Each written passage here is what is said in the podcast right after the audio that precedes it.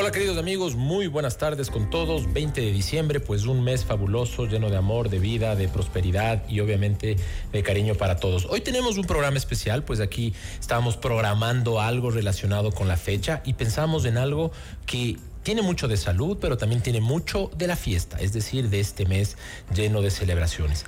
Hablamos sobre la función que tiene la música, escúchenme muy bien, sobre nuestra salud. Es decir, ¿podemos los médicos usar a la música como un tratamiento, como un tratamiento eh, coadyuvante para distintas patologías? Pues eso lo resolveremos el día de hoy junto a nuestra querida colega Johanna Abril. Ella es P H D en Educación Musical. Ella trabaja como investigadora en la U D L A, pues a quien le damos la más cordial bienvenida. Joa, ¿cómo estás? Bienvenida al programa. Hola, Esteban, muchas gracias. Muchas gracias por la invitación. Todo muy bien. Que se acerque al micrófono, por favor, doctora. La pregunta del millón.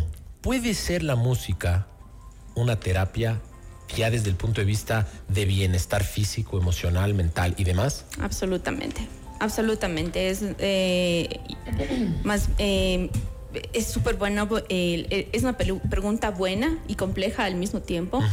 eh, pero eh, lo más importante es verle a la música como, como esta terapia, porque nos brinda eh, la oportunidad de ingresar a los pacientes o a las personas que se quieran beneficiar uh-huh. de, la, de esta terapia por diferentes vías. Así es. ¿Esa es la musicoterapia que le dicen? Sí, la musicoterapia, que es un área muy diferente a la educación musical o a, o, a la, o al aprendizaje musical en sí. Tenemos una, una diferencia muy, muy grande. Eh, yo me dedico también a lo que es la educación Ajá. musical. En la educación musical nosotros lo que hacemos es utilizar a la, a la música Uh-huh. Eh, para desarrollar una habilidad, para, desa- para, para aprendizaje. En el caso de la terapia no es para la habilidad, sino es más bien Correcto. para con un objetivo específico de bienestar. Claro, los baby Mozart que hablaban por ahí, cuando uno eh, está en el proceso de ser padre y madre, pues obviamente eh, la gente te recomienda, ponle a escuchar Mozart, ¿no es cierto? Sí. Para que tu hijo o hija desarrolle mucho más capacidades. A los que nos gusta la música, no sé, un poco más grunge, decíamos, y otro tipo de música puede beneficiarse. ¿Qué hay de cierto en eso? Es decir, a ver... Eh, Dentro del desarrollo cerebral, uh-huh. ¿la música ayuda a crear conexiones nerviosas que permitan desarrollar una mejor capacidad, entre comillas, cerebral? Sí, es esa es la, es la pregunta de uh-huh. que siempre nos hacemos, eh, bueno, en, el, en inglés decimos del eh, nature versus nurture. Uh-huh, uh-huh. Es el, el, el nas, esta idea de que na, alguien nace talentoso versus alguien que se va formando desde pequeñito. Uh-huh. El rol del ambiente. El, el rol de, la, de, de tu entorno, entorno. Tiene, tiene una significancia importantísima. Entonces, eh, claro, tenemos este tema del efecto Mozart, por ejemplo. Uh-huh. Y es, eh, empezó más o menos desde ahí esta conversación de cómo la música tiene eh, un efecto tan importante en el desarrollo, en el desarrollo neuronal, uh-huh. en el desarrollo de las conexiones, digamos, neuro- neuronales en los en las personas. Pero, uh-huh. eh, Pero no es solo Mozart. No, no, es que eso justo te iba a decir. Así como la música tiene diferentes vías para entrar en el, eh, en, en, en el paciente, eh, no solo es un tipo de música. Correcto. Porque tiene un componente, una, eh, una connotación muy importante que es cultural. Así es, así es. Y vean ustedes que hay evidencia científica. Nosotros aquí hablamos, hay un estudio publicado, bueno, hace tal vez algunos años, en el dos mil dieciséis, que hablaba sobre los efectos de la música en la producción de neurotransmisores, hormonas, citoquinas uh-huh. y péptidos. Es decir, el momento que usted prende ese, esa radio eh, o pone usted play eh, en la canción que más le gusta y usted siente que su corazón se acelera, que se le calienta la sangre, que se le pone aquí una... ¿Cómo se diría? Una, una llama en el pecho, la Marisol se ríe. El Estoy, fuego el interior. El fuego interior, es decir, estás creando dopamina, neurotransmisores positivos, te estás... Eh, Completamente. Com, eh, ¿Cómo te digo? Te estás metiendo un octanebúster ahí en el cuerpo que te está sacando de un estado de ánimo tal vez neutral a ponerte en uno mucho más alto, mucho más positivo. Correcto. Porque es la música que te gusta y puede ser que a una persona le active Mozart, ese tipo de sensaciones, a otra persona como quien les habla, por rock, ahí escuchar Pearl Jam, mm-hmm, ¿no es claro, cierto? Nirvana, eh, o, claro, o escuchar, bueno, músicas ecuatorianas me gustan muchísimo. Ayer estaba escuchando treinta y ocho que no juega, a los años, música de hip hop ecuatoriana de hace veinte años, pero que te genera esto, ¿no es cierto? Es Tanque, que todo de, el retorno, depende de tantas de... cosas. Uh-huh. Es que depende claro. de muchísimas cosas. De, como, como te digo, hay un componente eh, del entorno, un componente cultural muy, muy importante en, en cómo la música tiene ese efecto eh, con nosotros. Eh, si le vemos a esto, no es nada más que una, eh, un comportamiento natural del ser humano. Nosotros como seres humanos somos seres sociales, somos seres musicales, somos seres... Perfecto. Eh, yo soy de la teoría, y bueno, y aquí podríamos tener nuestro debate, pero yo soy de la teoría de que lo, lo que no, lo, nos, a nosotros nos han convencido de que nosotros somos seres más racionales y con un componente emocional. Ajá. Que lo que nos diferencia de los animales es la racionalidad. Ajá. Y yo, en cambio, pienso que los seres humanos somos principalmente emocionales, que a veces, cuando queremos, somos racionales. Correcto. Qué buen término. Entonces, y es eh... cuestión de ver la política, ¿no? De esa, claro. Lo que menos somos es racionales, pero totalmente. Bueno. A la final es una buena analogía, Marisol. Uh-huh. Platón decía eh, que la música es para el alma lo que la gimnasia es correcto. Para el cuerpo. Correcto. Y hay un tema que a mí me, me atrae mucho. A mí la Para mí la música es total y absolutamente sanadora. Pero ¿qué música? Las frecuencias, los hertz, cuatrocientos treinta y dos hertz supuestamente están creados para sanar, o han descubierto que son los sanadores. Y luego dice el doctor Horowitz que quinientos veintiocho hertz es matemática pura, y que eh, se ha denominado la frecuencia del amor, y así hay otras frecuencias. Cuéntanos un poco de esto. Es súper interesante eso. Eh, yo le veo a, a este tema desde la perspectiva más cultural. Uh-huh. Eh, ¿por qué digo esto? Porque una persona eh, aquí no va a responder igual que una persona eh, que viene, por ejemplo, que de Malasia o de uh-huh. China, uh-huh. que es de eh, Oriente versus nosotros que somos de Occidente. Uh-huh. Eh, hay muchísimas diferencias, respondemos de formas diferentes. Eh, una persona, por ejemplo, eh, si estamos hablando de, incluso dentro de Occidente mismo, no es lo mismo un, un bebé que esté en el vientre, al bebé que acaba de salir del vientre, claro. al niño de un año, al niño de dos años, al correcto. Niño de tres años. Uh-huh. Todo va cambiando, y de acuerdo al entorno, de acuerdo al desarrollo, de acuerdo a, a, a su cultura, a, a, a, hay muchísimos factores que vienen a influenciar uh-huh. eh, cómo nosotros eh, interactuamos eh, eh, consciente o inconscientemente con la, con la, con la música, ¿no? Entonces, eh, esto de los hertz y de las músicas bina- de las frecuencias. binaurales uh-huh. y de las frecuencias es sumamente interesante, pues, porque eh, ha sido estudiado, uh-huh. ¿sí? Pero yo me voy más hacia el componente que es cultural. El cultural, que uh-huh. para mí es el más importante. Hay una cantante que a mí me fascina, que se llama Concha eh, Buika. Excelente, eh, es maravillosa. Fa- fabulosa, eh, sí, una sí, española sí. maravillosa, que dice que no hay música mala. En la vida no hay música mala. Correcto. Eh, que uno no puede, no tiene la capacidad de decir que la, no, no debería tener el derecho a decir que alguna música es mala, cuando alguna música pueda ser el resultado de algún eh, factor cultural uh-huh. o tenga un impacto positivo en las uh-huh. personas, uh-huh. ¿no? Vean ustedes, ya tenemos una pregunta, pero antes de darle paso a Nicky para que nos dé a los teléfonos, vamos a medio dividir un poco el rol que también que puede tener en los recién nacidos y después en las patologías como la depresión y la ansiedad. Nicky. Uh-huh. Bueno, queremos invitar a nuestros oyentes que nos escriban al cero nueve ocho, nueve nueve nueve, nueve ocho uno nueve cero nueve ocho, nueve nueve nueve, nueve ocho uno nueve. Acá nos pone Lupita, una de nuestras oyentes, y dice: cuando yo escucho Brahms, siento mucho energía, pero me gusta la música para bailar y las más antigüitas como el caballo viejo, miren ustedes. Entonces nos pueden escribir y pueden realizar esto. Correcto. ¿Existe, según la ciencia, doctores, algún caso? Porque preciso el tema que estamos tratando hoy es cómo la musicoterapia transforma tu bienestar físico y emocional, que alguien ha mejorado físicamente, es decir, que de alguna enfermedad solamente a través de la musicoterapia se ha sanado o se ha curado. no sé si sanar o curar es el, es el tema, pero sí tratar y mejorar. Uh-huh. Eh, el tema, el tema tratamiento o prevención o esa, ese bienestar continuo, yo creo que es el... es el fin de, de muchas terapias. Yo misma he tenido la, la oportunidad de observar personas que con la musicoterapia han tenido mejorías eh, importantes en casos, por ejemplo, de autismo eh, combinado con otro tipo de dis- discapacidades.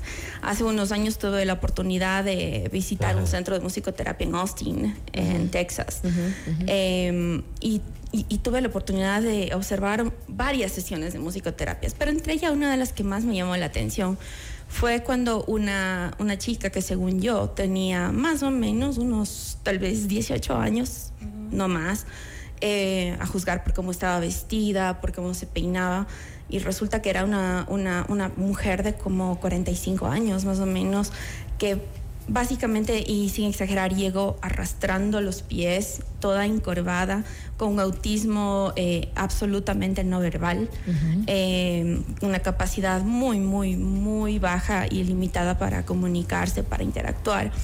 Y en la sesión de musicoterapia, claro, no es que en la musicoterapia se les pone, les ponemos uh-huh. a cantar o a bailar o a tocar instrumentos uh-huh. o a... Eh, todo depende de la necesidad del paciente, del paciente, ¿verdad? Uh-huh. Entonces, en este caso... Y, y ahí no entra, perdóname, ahí no entran los hertz y las frecuencias. Ah. Entra hertz, entra o frecuencias. Es, o es la música que, que la persona uh-huh. conoce, de, como tú dices, como del área digo, cultural. Depende, porque como yo...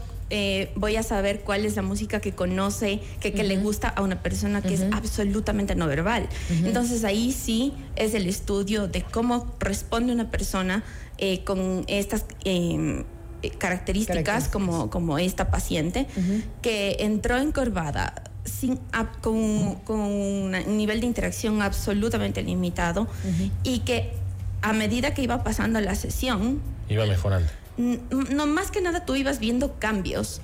Correcto. De, por ejemplo, eh, no moverse, a ella mismo tocar con un dedo una parte del instrumento musical, uh-huh. mover los pies un poquito, porque, por ejemplo, se utilizan instrumentos, eh, en estos casos, por ejemplo, se les pone en los tobillos. Claro. Para estimular a que ellos mismos eh, uh-huh. empiecen a interactuar y a participar del, de la actividad musical, también eh, esti- estimulando la parte del movimiento. Y no les voy a mentir que cuando esta persona salió de su sesión, ya no estaba encorvada. Recta. Estaba claro. recta, Qué claro, lindo. No hablaba, pero no arrastraba los pies. Claro. Miraba a las personas que le vinieron a ver. Claro, y eso tiene un rol, ¿no? Eso tiene un rol, un, un, un contexto científico. Vean ustedes que en, en términos de neurotransmisión, plastia cerebral y neuronal, un niño recién nacido está en pleno proceso de desarrollar su cerebro. Si ustedes comparan a un niño, por ejemplo, que tenga alguna patología de base cromosómica, un niño con síndrome de Down, por ejemplo, a quienes le hayan estimulado de forma temprana versus aquel niño que no le estimularon, el desarrollo es muchísimo mejor. A esos niños chiquitos tú le pones música y pues la evidencia científica sugiere que mejoran el lenguaje, mejoran la comunicación y crean mejores redes neuronales. Es decir, porque como estás escuchando, tu cerebro está procesando. Uh-huh. Me acuerdo que cuando mi niño nació, el último, y él estuvo un poco delicado de salud apenas nació, nos decía la doctora: ponle un papelito celofán en el oído, así como que, como que suene, como que estás abriendo un, un dulce. Uh-huh. Y eso genera estímulo nervioso, y el estímulo nervioso se tiene que traducir como lenguaje neuronal. Uh-huh. Entonces, a la final, estimulas el cerebro. Y vean ustedes o que... O sea, se hace una sinapsis. Se hacen sinapsis uh-huh. y claro, por ahí dice Olsen, eh, decía por ahí eh, que el órgano eh, se perfecciona mientras más lo usas, y si no lo usas, se atrofia. Entonces, uh-huh. si claro. tú usas eh, los sentidos y escuchas esto, vas a tener mucho más capacidad. Y ahí viene el conjunto del neurodesarrollo, es decir, hacerle a un niño sí. chiquito escuchar música, escuchar sonidos, texturas, y esto ya no solo aplica a la música, sino a las sensaciones, ¿no? Tenemos que hacer una pausa, Nikki. Uh-huh, claro que sí, con una buena recomendación, porque CIMES expande para estar más cerca de ti. Contamos con ocho centros médicos y más de cuarenta especialidades, además laboratorio, imagen, farmacia, sala de urgencias, quirófano y hospital del día. Encuéntranos en Quicentro Centro Shopping y próximamente en C C I. Agenda tu cita llamando al cero cinco cero dos, cinco cero uno, nueve cuatro cero cero o en nuestra página web doble u doble u doble u punto cime punto com punto es o también en nuestra aplicación CIME. Tu salud es nuestra prioridad. CIME te cuida. Ya regresamos con más.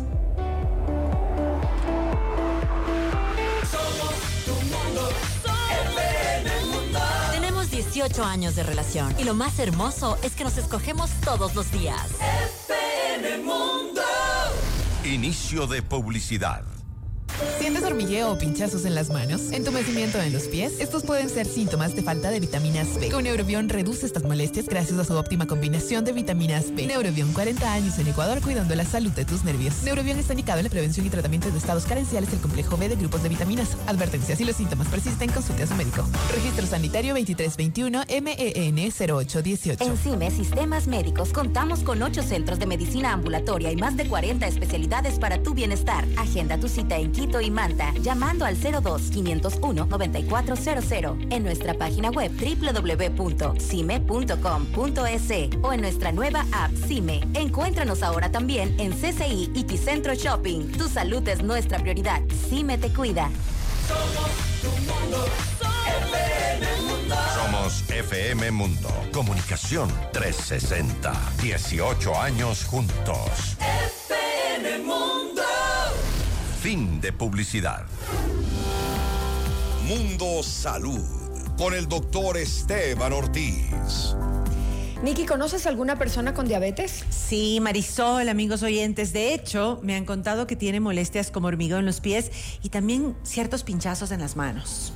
Esos son síntomas comunes de deficiencia de vitamina B. Puedes recomendarle Neurobión Tabletas, el número uno en el mundo en vitaminas B, con cuarenta años en el mercado ecuatoriano, eh, cuidando, por supuesto, la salud de nuestros nervios. Buenísimo, definitivamente se lo recomendaré, doctores. Perfecto, bueno, y estamos ahora hablando sobre el rol que puede llegar a tener la música sobre la salud. Sabemos todos nosotros que cuando estás de ánimo, un poco de música, y como decía Joa, y de depende del contexto cultural, genera muchísima alegría, muchísima sensación de bienestar, y pues en algunos casos como la depresión, la ansiedad, el autismo eh, y otros trastornos del desarrollo, pues la música puede servir como una terapia, y por eso es que hay la musicoterapia. Ahora, desde el punto de vista, digamos, eh, de los recién nacidos, ¿no es cierto? Le puedo yo poner música a cualquier edad, le puedo poner cualquier tipo de música, y qué tan alto también, porque hay que cuidar el oído, ¿no es cierto? ¿Y cómo se lo pone? Yo le pongo el celular muy cerca del vientre de la madre. ¿Cómo se recomienda esto?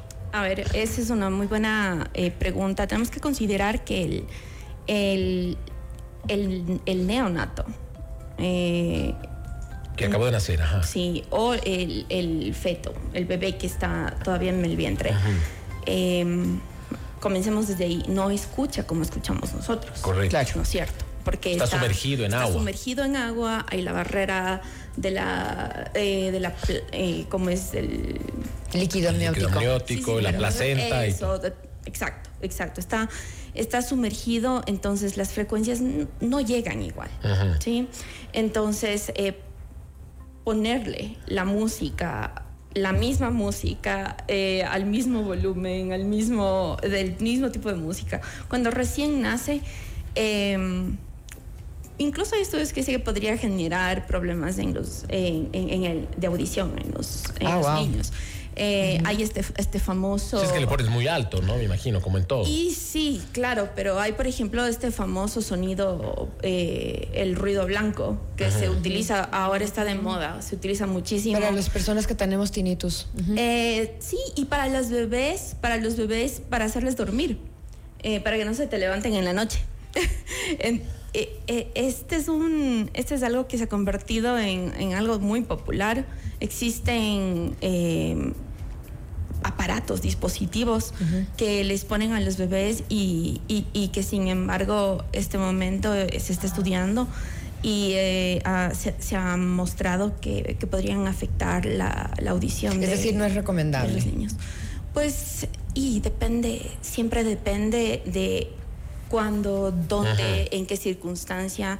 Yo con mi hija que tiene recién un año, eh, uh-huh, nunca, lo, bueno, creo, creo que lo hice alguna vez, uh-huh, pero lo hice, le puse el sonido muy lejos de ella, no al lado. Claro. Eh, pero en realidad no, nunca, nunca lo, lo he hecho.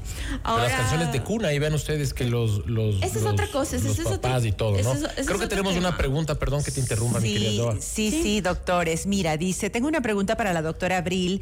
¿Puede la musicoterapia ayudar a los pacientes que tienen dificultades para controlar el dolor mientras están en el hospital, doctora? Totalmente, totalmente. Existen terapias en uh-huh. este momento que son específicamente eh, diseñadas para la analgesia.